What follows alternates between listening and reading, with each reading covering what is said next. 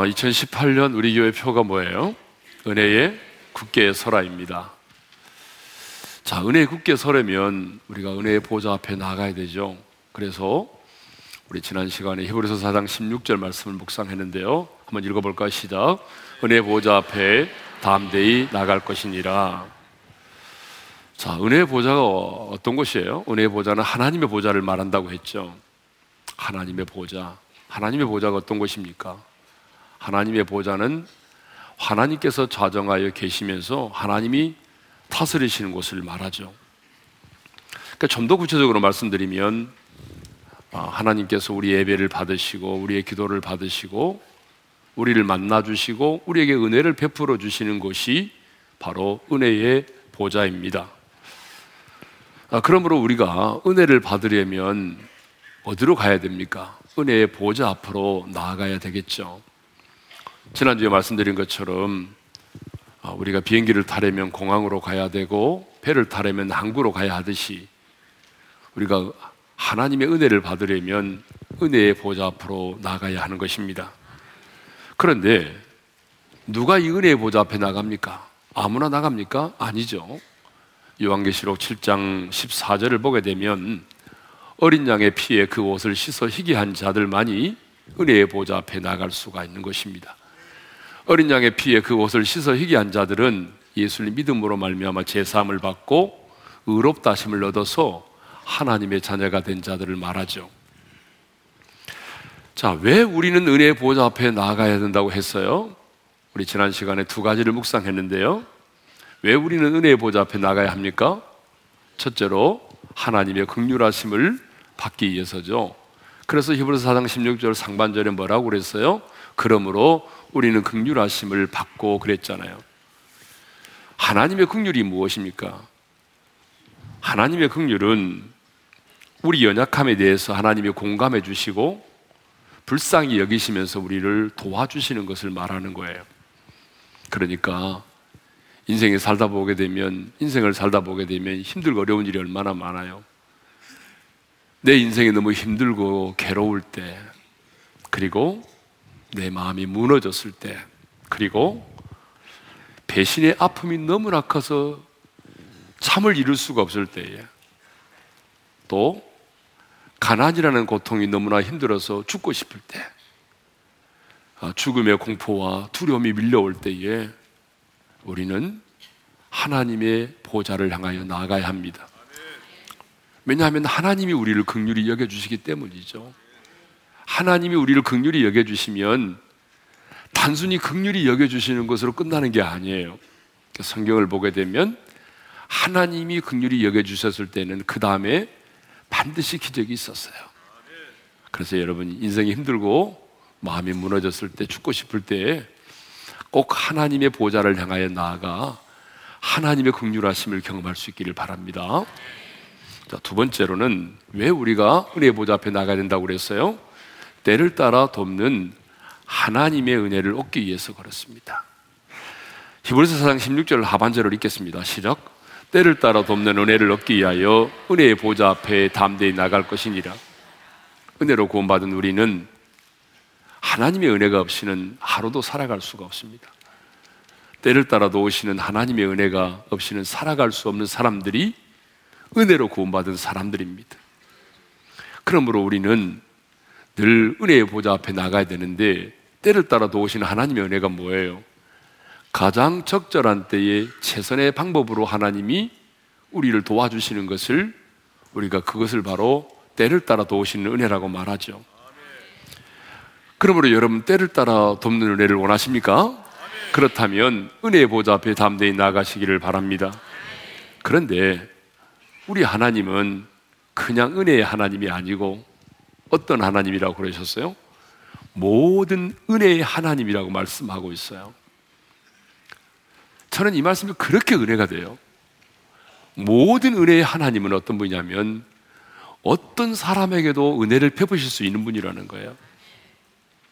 아무리 망가진 사람도, 아무리 넘어진 사람도, 아무리 실패한 사람도 은혜의 보좌 앞에 나가면 하나님은 그 사람에게 은혜를 베푸실 수가 있습니다. 내가 어떤 상황, 어떤 처지, 어떤 형편에 있을지라도 우리가 은혜의 보좌 앞에 나가면 모든 은혜의 하나님은 우리에게 은혜를 베푸실 수가 있습니다. 그러므로 여러분 넘어지셨습니까? 실패하셨습니까? 내 인생에 내 인생이 완전히 끝난 것처럼 보입니까? 우리의 보좌 앞에 나가십시오. 때를 따라 도우시는 하나님의 은혜가 여러분에게 임할 것입니다. 자, 그런데 은혜의 보좌 앞에 담대히 나갈 것이니라.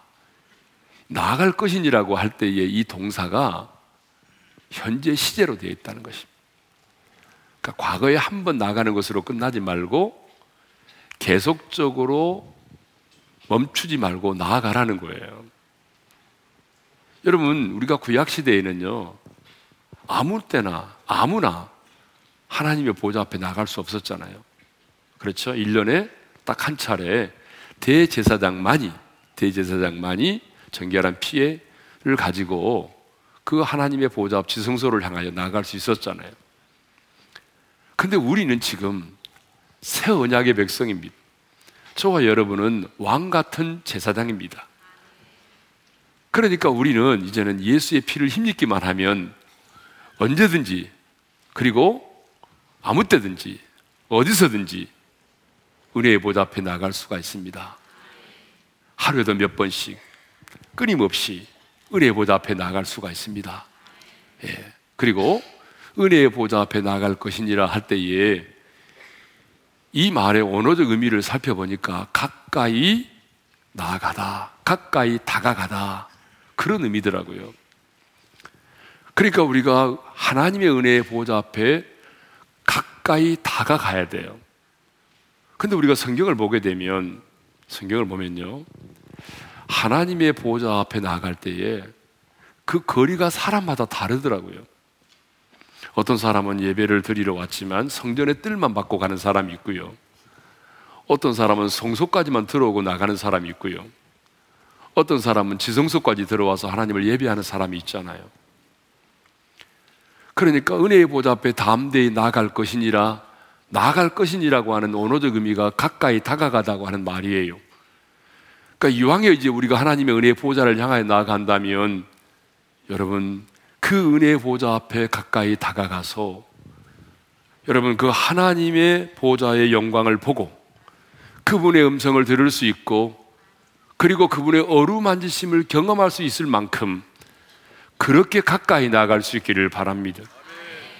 하나님의 보좌를 실존적으로 체험할 수 있기를 바랍니다. 멀리서 하나님의 영광을 바라만 보지 말고 여러분 흔혜의 보좌 앞에 정말 가까이 다가가서 하나님의 보좌의 실존을 경험할 수 있기를 바랍니다. 그렇다면 이제 이 은혜의 보좌 앞에 나아가는 것은 구체적으로 뭘까요? 그것은 바로 예배입니다. 우리는 예배를 통하여 은혜의 보좌 앞으로 나아가는 것이죠.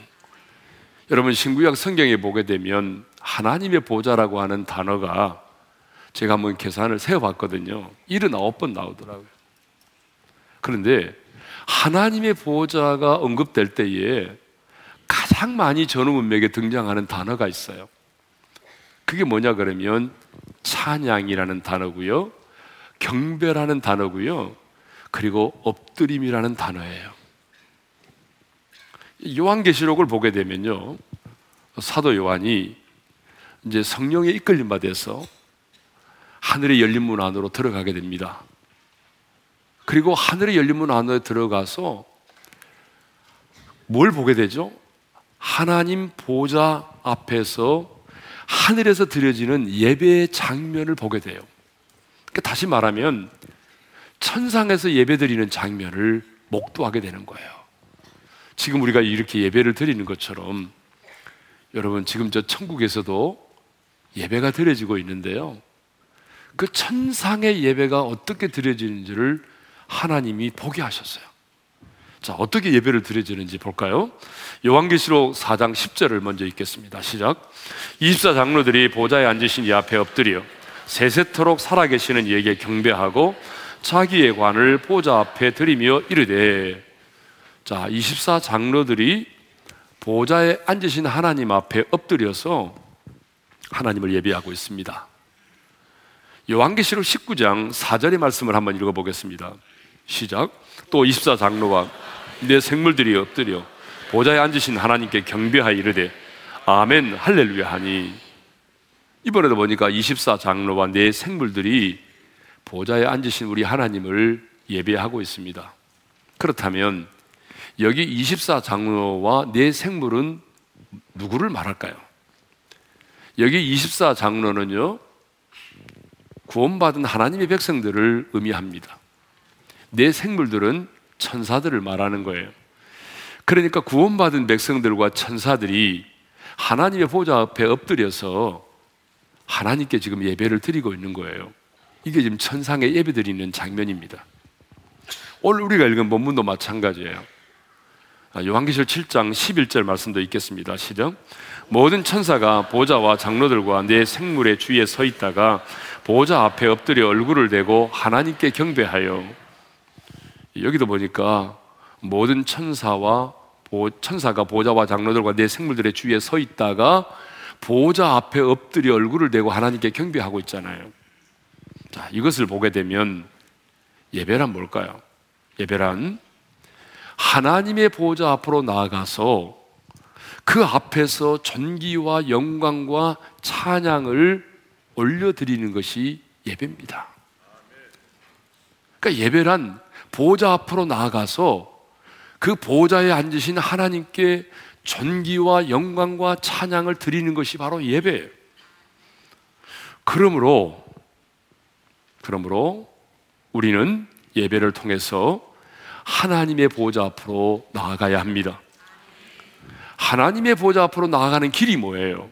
그것이 바로 예배라는 거예요, 예배. 그래서 시편 기자는 시편 100편 4절에서 아주 중요한 말씀을 하고 있죠. 읽겠습니다. 시작. 찬송함으로 그의 궁정에 들어가서 그의 감사하며 그의 이름을 송축할지어다.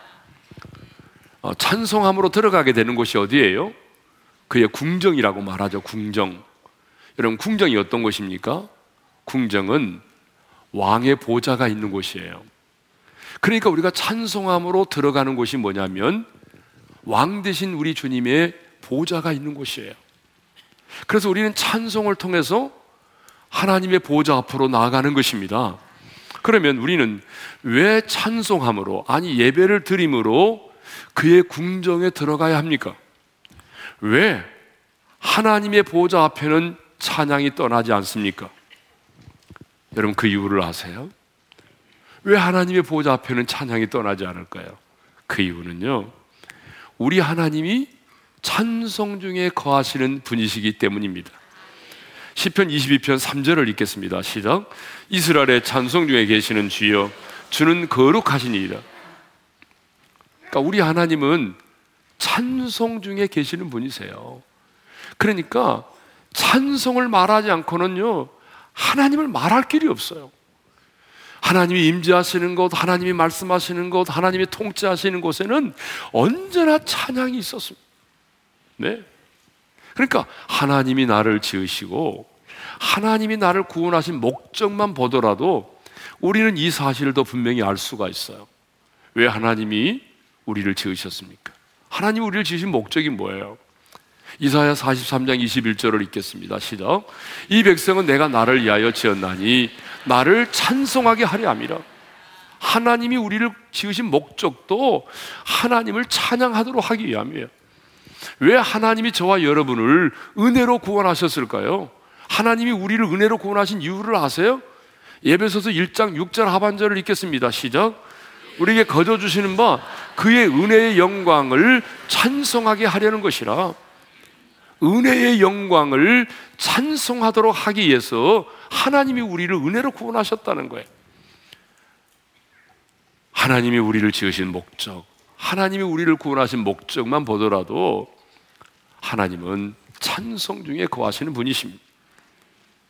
그러므로 우리는요, 이 찬양을 통해서 예배를 드림으로 그 은혜의 보좌 앞에 나가는 것입니다. 그렇다면 누가 그 은혜의 보좌 앞에 나가서 하나님을 예배합니까? 우리가 앞서 살펴본 것처럼 24 장로들과 내 생물들이라고 그랬잖아요. 24 장로들은 누구라고 그랬어요? 구원받은 백성들, 내 생물들은요, 천사들을 말한다고 그랬죠.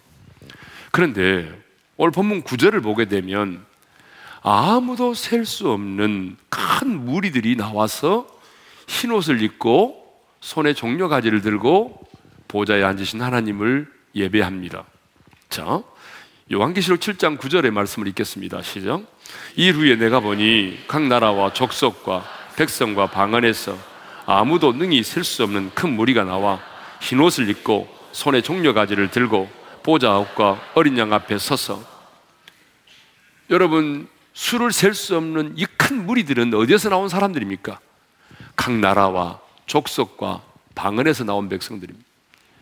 여러 나라, 여러 민족, 여러 방언 거기서 구원받은 백성들이 수를 셀 수 없는 사람들이 나오는데 특징이 뭐냐 그러면 흰 옷을 입고 있다는 거예요. 그러면 여러분 수를 셀 수 없는 이 큰 무리들 흰 옷을 입은 이 무리들은 누구를 말할까요? 14절을 보게 되면 이들은 큰 환란에서 나오는 자들인데 어린 양의 피에 그 옷을 씻어 희게 한 자들이라고 말씀하고 있어요. 14절을 읽겠습니다. 시작. 이는 큰 환란에서 나오는 자들인데 어린 양의 피에 그 옷을 씻어 희게 하였느니라. 그러니까 이들은 예수의 피로 말미암아 죄를 사함 받고 흰 옷을 입었다는 것은 의롭다 심을 입었다는 거거든요. 의롭다 심을 입은 하나님의 사람들이 하나님을 예배합니다. 그런데 사절을 보게 되면 이들의 숫자를 말하고 있어요. 14만 4천이라고 말하고 있습니다. 자, 4절을 읽겠습니다. 다 같이 시작. 내가 인침을 받은 자의 수를 들으니 이스라엘 자손의 각 지파 중에서 인침을 받은 자들이 14만 4천이니 여러분 14만 4천 하도 이단들이 떠들어대니까 들어보셨죠? 그러면 이 14만 4천은 누구를 말할까요? 신천지와 같은 이단들은 14만 4천의 숫자를 문자적으로 해석을 해서 14만 4천의 숫자가 차게 되면 육체 영성을 하여 천년 동안 왕노로 산다고 말하고 있습니다. 그래서 지금도 신천지가 우리 교회 앞에서 지금 차를 세 대가 와가지고 돌고 있습니다. 예. 나가시면서 이따 보게 될 거예요. 그러나 여러분, 14만 4천은 구원받은 모든 하나님의 백성들을 상징하는 숫자예요. 제가 방금 전에 하나님의 보호자 주변에 있는 24 장로들을 뭐라고 말씀했어요? 구원받은 백성들이라고 말했잖아요. 그렇죠? 왜 구원받은 백성들을 24 장로라고 말한지 아세요? 그것은 구약 시대에 구원받은 사람들을 대표하는 숫자가 12지파입니다. 구약은 12지파로 되어 있잖아요. 신약은 보니까 12사도잖아요. 그러니까 이 10이라고 하는 숫자를 중요하게 여겼기 때문에 제비를 뽑아서 충원을 시켰잖아요. 12를 만들잖아요. 가룟유다 대신에. 그러니까 구약의 12지파는 구약 시대에 구원받은 사람들을 상징하는 숫자고요. 신약의 12사도는 신약 시대에 구원받은 백성들을 상징하는 숫자예요. 이 둘을 합하면 뭐죠? 24. 그래서 24 장로들은 신구약 시대에 구원받은 사람들의 숫자를 말하는데 그런데 왜 14만 4천은 왜 나왔을까요? 여러분 14만 4천을 여러분이 분명히 아셔야 됩니다. 자, 14만 4천은 이렇게 계산하면 나옵니다. 구약에 구원받은 사람들의 숫자, 구약의 12지파 12 곱하기 신약에 구원받은 백성들의 숫자를 상징하는 12사도 12 그러면 12 곱하기 12죠. 거기에 완전 총화의 수가 천입니다. 여러분 계시록의 숫자는 의미가 다 있잖아요. 그래서 요한계시록에서 말하는 천이라고 하는 숫자는 완전 총화의 수예요. 그러니까 여러분 12 곱하기 12 곱하기 완전 총화의 수를 천을 곱하면 14만 4천이 나오는 거예요. 그러니까 14만 4천이라고 하는 숫자는 여러분 문자적으로 보면 안 됩니다. 신구약 시대에 구원받은 하나님의 백성들의 숫자를 상징하는 것입니다. 요한계시록 7장 10절의 말씀을 읽겠습니다. 시작. 큰 소리로 외쳐 이르되 구원하심이 보좌에 앉으신 우리 하나님과 어린 양에게 있도다. 누구에게 예배를 드립니까? 우리를 구원하신 하나님과 어린 양에게 예배를 드린다는 얘기죠. 그렇습니다. 우리가 드리는 예배의 대상은 분명해야 됩니다. 예배의 대상은 삼위일체 하나님이십니다. 보좌에 앉으신 하나님이십니다. 그러므로 여러분 예배를 드리는 자의 시선은 누구를 향해야 될까요? 사람을 향하는 것이 아니라 하나님의 보좌를 향해야 되는 것입니다. 우리가 예배를 하나님의 보좌에 앉으신 주님께 드린다고 말하면서 우리의 영적인 시선이 여러분 사람을 향하고 있다면 그것은 주님이 찾으시는 온전한 예배가 아니죠. 보좌에 앉으신 하나님만을 바라보고 찬양할 수 있기를 바랍니다. 그런데 많은 사람들이요. 하나님의 보좌를 바라보며 찬양하는 것이 아니라 앞사람 뒷꼭지를 바라보고 찬양하고 사람을 바라보며 찬양하고 사람을 의식하며 예배를 드리더라는 얘기죠. 여러분 다윗을 보십시오. 다윗이 왜 하나님의 마음에 합한 자가 된지 아십니까? 다윗은 왕이잖아요, 왕. 왕이지만 하나님을 예배할 때 그 언약계 앞에서 왕으로서의 체면과 채통을 다 내려놓고 여러분 자기의 옷이 벗겨진 줄도 모르고 덩실덩실 춤을 췄단 말입니다. 여러분 우리는 체면과 채통을 얼마나 중요하게 여깁니까? 그런데 다윗은 그러지 않았어요. 하나님만 생각했어요. 사람을 생각하지 않았어요. 예? 아브라함을 보십시오. 아브라함은 가는 곳마다 재단을 쌓았는데 특징이 있습니다. 여호와를 위하여 재단을 쌓았다. 그렇게 돼 있거든요. 자, 여러분 한번 읽어볼까요? 다 같이 시작. 여호와를 위하여 재단을 쌓았더라. 그러니까 아브라함은 예배를 드릴 때에 어때요? 하나님을 위한 예배를 드렸다는 것이죠. 네? 예배는 나를 위해 드리는 것이 아닙니다. 예배의 대상은 하나님이십니다. 그런데 우리는 찬양도 내 중심의 찬양을 드릴 때가 참 많아요. 예를 들어 볼까요? 여러분들이 예배를 드리러 오기 전에 심각하게 부부끼리 싸웠어요. 그래서 마음이 너무 슬프고 괴로워요. 아니면 빚쟁이한테 시달림을 받았어요. 예배는 드리러 왔지만 너무 마음이 괴롭고 힘든 거예요. 아, 그런데 교회 왔더니 이런 찬양을 하는 거예요. 괴로울 때 주님의 얼굴 보라 평화의 주님 바라보아라. 세상에서 시달린 친구들아 이로의 주님 바라보아라. 이러면 내 마음을 읽어주는 것 같잖아요. 너무 은혜가 되는 거예요 이 찬양이. 근데 내 마음이 지금 이렇게 슬프고 괴로운데 왜 그날따라 이런 찬양을 부릅니까? 나 기뻐하리 이렇게 부른단 말이에요. 그러면 나는 내 감정을 속일 수가 없어 하면서 내 감정이 지금 중심에 남아 있는 거예요. 그래서 하나님 앞에 그 기쁨의 예배를 못 드리는 거죠. 누구를 위한 예배입니까? 나를 위한 예배죠. 이 예배를 드리는 자의 중심에 내가 있는 거예요. 여러분, 이건 예배의 대상이 잘못된 겁니다. 예배의 대상은 내가 아닙니다. 내가 아무리 힘들고 어려워도 내 마음이 슬퍼도 우리가 하나님의 보호자를 향하여 나아가야 되고 하나님을 위한 예배를 드려야 됩니다. 내 감정과 내 느낌과는 상관없이 우리가 하나님을 예배해야 되는 것입니다.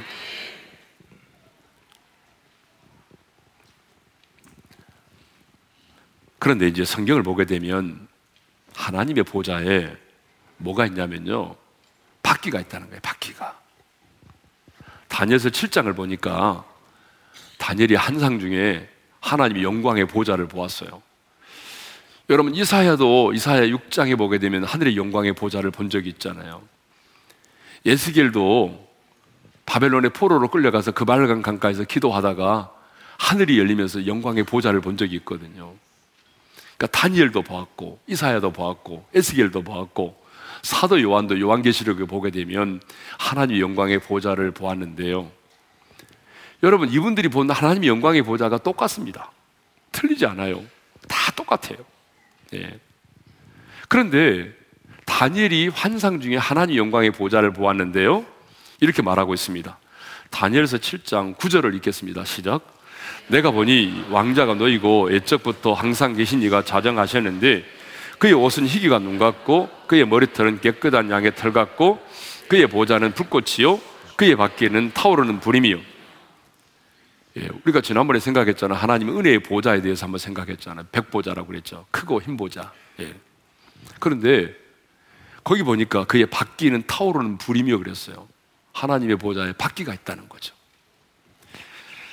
자, 예수계 1장에 보게 되면 방금 말씀드린 것처럼 예수계 선지자가 포로로 끌려와서 그발강 강가에서 기도 중에 갑자기 하늘이 쫙 열리면서 하나님의 영광의 보좌를 보았는데요.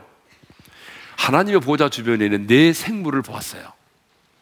근데 그 네 생물의 얼굴을 따라서 바퀴가 하나씩 곧 네 개가 땅 위에 있었습니다. 에스겔 1장 15절 16절을 읽겠습니다. 시작.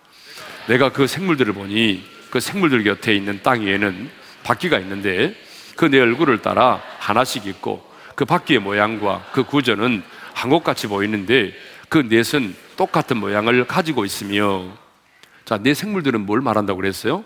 천사들을 말한다고 그랬죠. 그러니까 하나님의 보좌에만 바퀴가 있는 것이 아니라 천사를 상징하는 이 네 생물들에게도 바퀴가 있다는 것이에요.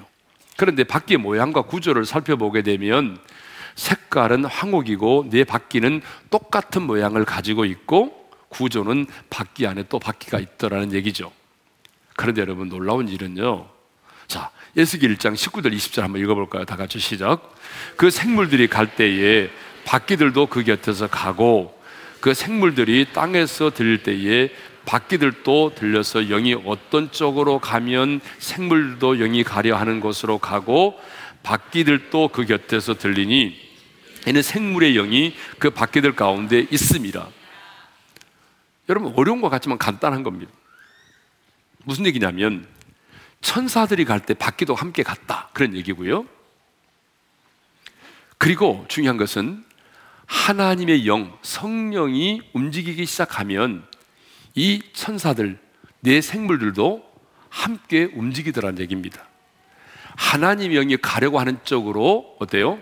천사들도 오고 그래서 하나님의 영이 서면 그 내 생물들도 쓰고 무슨 얘기인지 아시겠죠? 자, 여기서 중요한 것은요. 내 생물들이 움직이니까 하나님의 영이 따라오는 게 아닙니다. 하나님의 영이 움직이니까 하나님의 영이 가는 곳으로 이 천사들이 따라오더라 그 말이죠. 자, 이것을 보게 되면 히브리서 기자가 뭐라고 그랬어요? 천사는 천사는 뭐예요? 하나님께서 부리는 영이라고 그랬죠. 맞아요. 그러니까 하나님의 영이 움직이기 시작하면 천사들도 같이 따라 움직이더라 그 말입니다. 자, 왜 하나님의 보좌에 그러면 바퀴가 있을까요? 여러분, 왜 내 생물들 천사들에게 바퀴가 있을까요? 여러분 한번 생각해 보세요. 왜 바퀴가 필요해요? 바퀴는 바퀴는요 고정을 시키기 위해서 있는 게 아니잖아요, 그죠? 바퀴는요 고정을 위해서 있는 것이 아니라 움직이기 위해서 있는 거예요. 여러분 맞죠? 맞아요. 그러니까 무슨 말이냐 그러면요. 하나님의 보좌는 고정되어 있지만 때로는 공간을 초월하여 하나님께서 우리 가운데 보좌를 펴실 때가 있다는 얘기입니다. 자, 지금 우리가 이곳에서 보좌에 앉으신 하나님께 예배를 드리고 있습니다. 지금 우리가 이곳에서 찬양을 드리고 예배를 드리고 있는데 하나님의 영이 움직이기 시작합니다.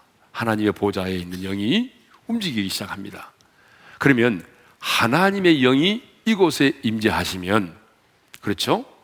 그러면 하나님의 영이 이곳에 임재하시면 내 생물들도 바퀴들도 함께 따라 움직인다고 그랬죠. 그러면 하나님의 영이 이곳에 임재하시면 천사들도 어때요? 같이 이곳에 온다는 것입니다.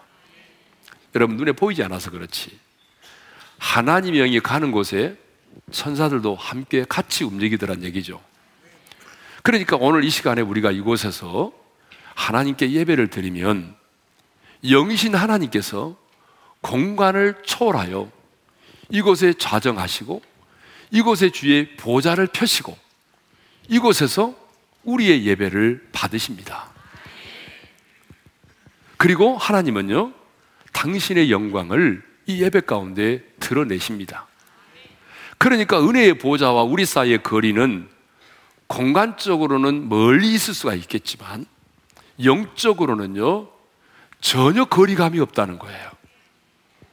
그러니까 지금 우리는 어디에서 예배를 드리냐 그러면 저 은하수 저편 머리 어느 쪽인지 모르겠지만 그곳에 있는 그 보좌를 향해 나가는 것이 아니라 이곳에 임하신 주님의 보좌 앞에서 우리가 하나님을 예배하고 있다는 것입니다.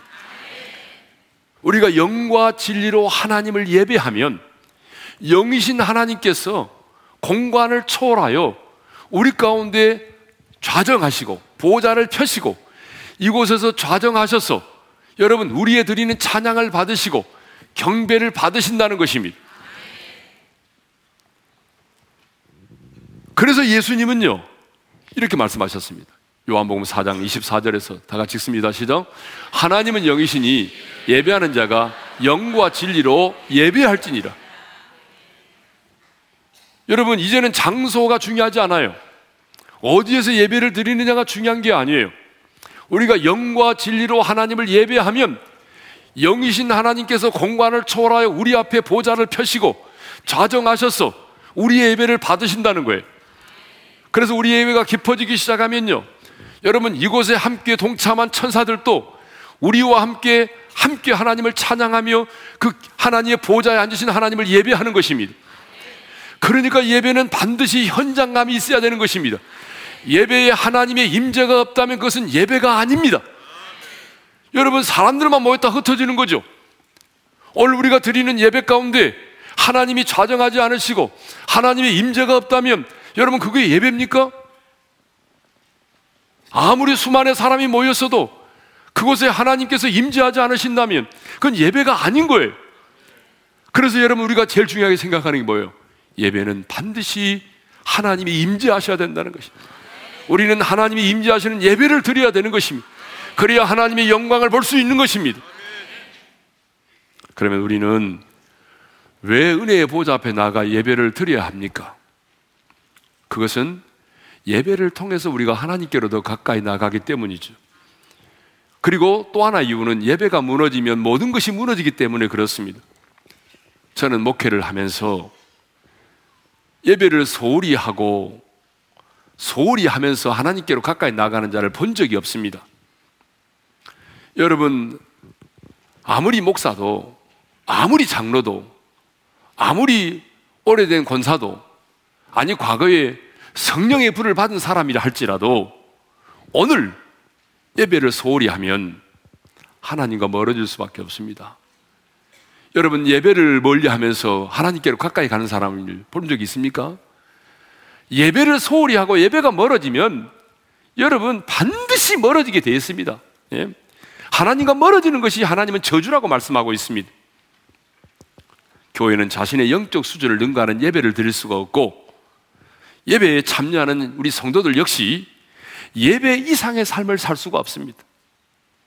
왜 느헤미야가 예루살렘의 성벽을 재건하고자 할 때에 제사와 관련된 재물이 들어가는 양의 문을 가장 먼저 건축하려고 하는지 아십니까? 예루살렘의 진정한 회복은 성전의 제사를 통해서만 가능하다고 믿었기 때문에 그렇습니다. 예루살렘의 회복은 예배의 회복을 통해서만 가능하다고 믿었기 때문에 니에미아가 예루살렘의 성벽을 재건하고자 할 때에 가장 먼저 제사와 관련된 양의 문을 건축하고자 했던 것입니다. 가정이 무너졌습니까? 자녀에 대한 기대가 무너졌습니까? 여러분 건강이 무너졌습니까? 아버지로서 영적인 권위를 상실했습니까? 여러분 사업이 무너졌습니까? 예배를 회복하십시오. 가정의 예배를 회복하십시오. 여러분, 예배를 통해서만 우리가 무너진 것들이 다시 회복이 될 수가 있습니다. 예배를 통해서만 잃어버린 것들을 다시 되찾을 수가 있습니다. 여러분, 다윗을 보십시오. 그가 아들 압살롬의 반란으로 인해서 피난을 가야만 했습니다. 지금 앞, 여러분, 왕이 아들로 인해서 피난을 가 있습니다. 그렇다면 지금 다윗은 무엇을 하나님 앞에 구해야 되겠습니까? 구해야 될 것이 얼마나 많습니까? 그런데 다윗은 지금 오직 한 가지를 구합니다. 시편 27편 4절을 읽겠습니다. 시작.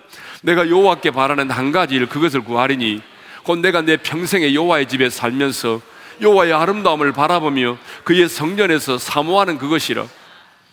다윗이 하나님께 피난 생활 가운데서 간구했던 것이 뭐냐 그러면 오직 한 가지 일을 구했다는 거예요. 그 한 가지 일이 뭔지 아세요? 하나님의 집, 하나님의 전에 나가서 여호와의 아름다움을 악망하며 이게 뭐예요? 예배하는 것입니다. 주님, 내가 간절한 소원이 하나 있습니다. 그것은 내가 하나님의 성전에 들어가서 하나님을 예배하는 것입니다. 여러분, 왜 다윗은 다른 것을 구하지 않았을까요? 현실적으로 보게 되면 지금 무엇을 구해야 됩니까? 여러분, 자기로부터 마음을 돌이켜버린 백성들의 마음을 여러분 다시 자신에게로 돌이키는 거예요. 이제는 다윗은 안 된다. 다윗은 늙었다. 이제는 다윗의 시대는 끝났다. 이제는 그 아들 압살롬의 시대다. 라고 생각하고 있는 백성들의 마음을 자신에게 돌이키는 거예요. 이게 너무 중요했어요. 쿠데타 세력을 정복하고 잃어버린 왕권을 되찾는 게 너무 중요했어요. 그런데 다윗은 그것을 구하지 않았습니다. 여러분 왜 다윗은 그것을 구하지 않았을까요? 내가 하나님의 전에 나가서 예배를 회복하면 예배가 회복되면 하나님께서 백성들의 마음도 다시 내게로 돌이키고 주실 것을 믿었습니다. 하나님과 나와의 예배를 통해서 관계가 회복이 되면 하나님께서 쿠데타의 세력도 물리쳐 주실 것이고 잃어버린 왕권도 회복시켜 주실 것을 믿었습니다. 그래서 그는 오직 한 가지 일을 구했던 것입니다. 그렇습니다, 여러분. 예배가 회복되면 모든 것이 회복될 수가 있습니다. 예배가 무너지면 모든 것이 무너집니다. 여러분, 예배가 무너지면 예루살렘의 성벽이 무너졌듯이 여러분들의 인생 가운데 그동안 쌓아두었던 모든 것들이 한순간에 무너질 수밖에 없습니다. 여러분의 성공도 무너지고 여러분이 쌓아놓았던 바벨탑도 무너지는 것입니다. 그러나 여러분, 예배가 회복되면 가정이 회복됩니다. 예배가 회복되면 자녀들이 회복됩니다. 예배가 회복이 되면 건강도 회복될 수 있습니다. 그러므로 여러분 은혜의 보좌 앞에 담대히 나아가 예배함으로 말미암아 여러분 잃어버린 모든 것들이 다시 회복되는 놀라운 은혜가 우리 가운데 있기를 바랍니다. 자, 우리 한번 찬양할까요? 다리 아프신 분들은 그냥 앉아 계시고 그렇지 않으시면 다 같이 일어나셔서 여러분 우리가 요한계시록에 예배드리는 모습을 보니까 24장과 내 생물들은 그 보좌 앞에 엎드려서 막 하나님을 예배하잖아요. 우리가 엎드려서 하나님을 예배하지는 못하지만 그 은혜의 보좌 앞에서 이 시간에 찬양을 드리도록 하겠습니다.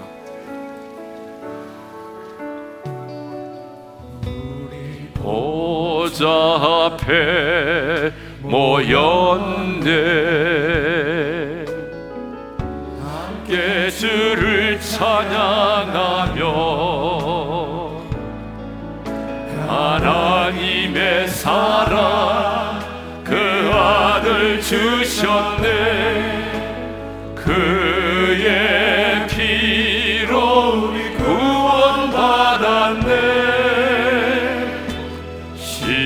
십자가 에서 쏟으신 그 사랑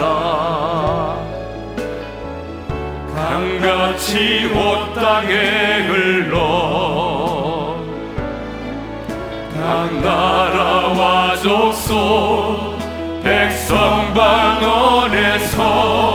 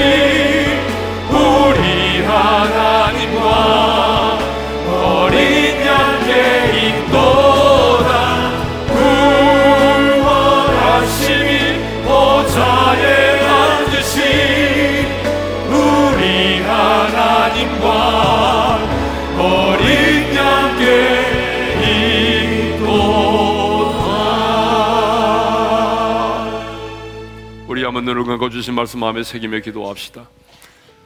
여러분 누가 이 은혜 보좌 앞에 나갑니까? 어린 양의 피에 그 옷을 씻어 희귀한 자들입니다. 예수를 믿음으로 제사함 받고 의롭다물 얻은 하나님의 자녀들만이 영광스러운 은혜의 보좌 앞에 나가 하나님을 예배할 수 있습니다. 여러분 우리가 예배할 때 우리의 시선은 하나님의 보좌를 향해야 됩니다.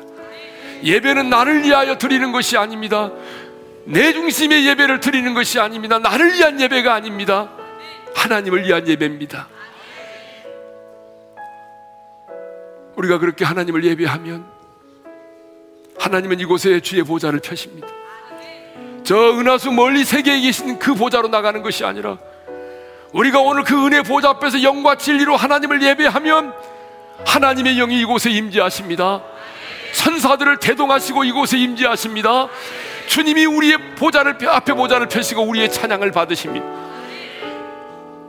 하나님께서 우리 예배를 받으시고 그래서 예배가 회복되면 여러분의 인생 가운데 무너진 것들이 회복될 수 있습니다. 여러분의 삶에 무엇이 무너졌습니까?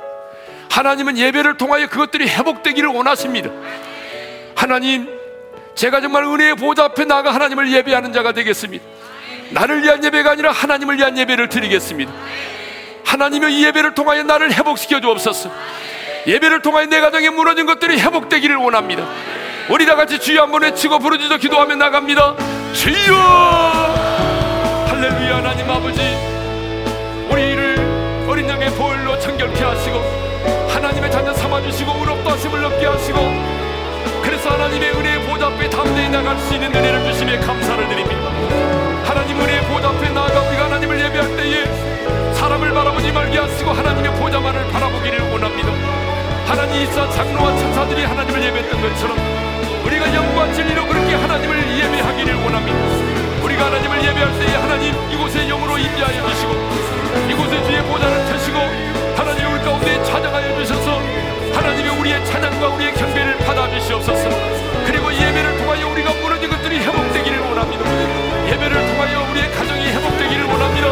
우리의 가정의 관계들이 회복되기를 원합니다. 건강이 회복되기를 원합니다. 무너졌던 부분들이 회복되기를 원합니다. 예배를 통하여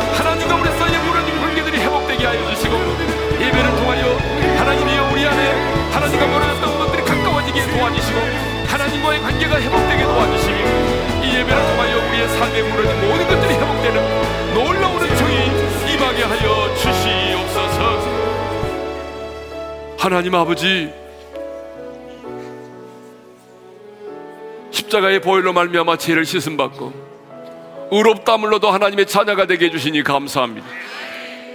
그러므로 은혜의 보좌 앞에 나아갑니다. 영과 진리로 우리 하나님을 예배합니다. 주님 이곳에 보좌를 펴시고 자정하셔서 우리가 드리는 찬양을 받으시고 우리 예배를 받아 주십시오. 이 예배를 통하여 우리 삶에 무너진 것들이 회복되기를 원합니다.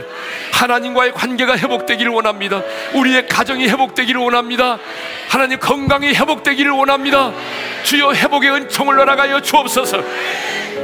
이제는 우리 주 예수 그리스도의 은혜와 하나님 아버지의 영원한 그 사랑하심과 성령님의 감동 감화 교통하심 은총의 보좌 앞에 나가 예배를 드림으로 무너진 것들이 회복되기를 원하는 모든 성도들 위해 이제로부터 영원토로 함께 하시기를 축원하옵나이다. 아멘.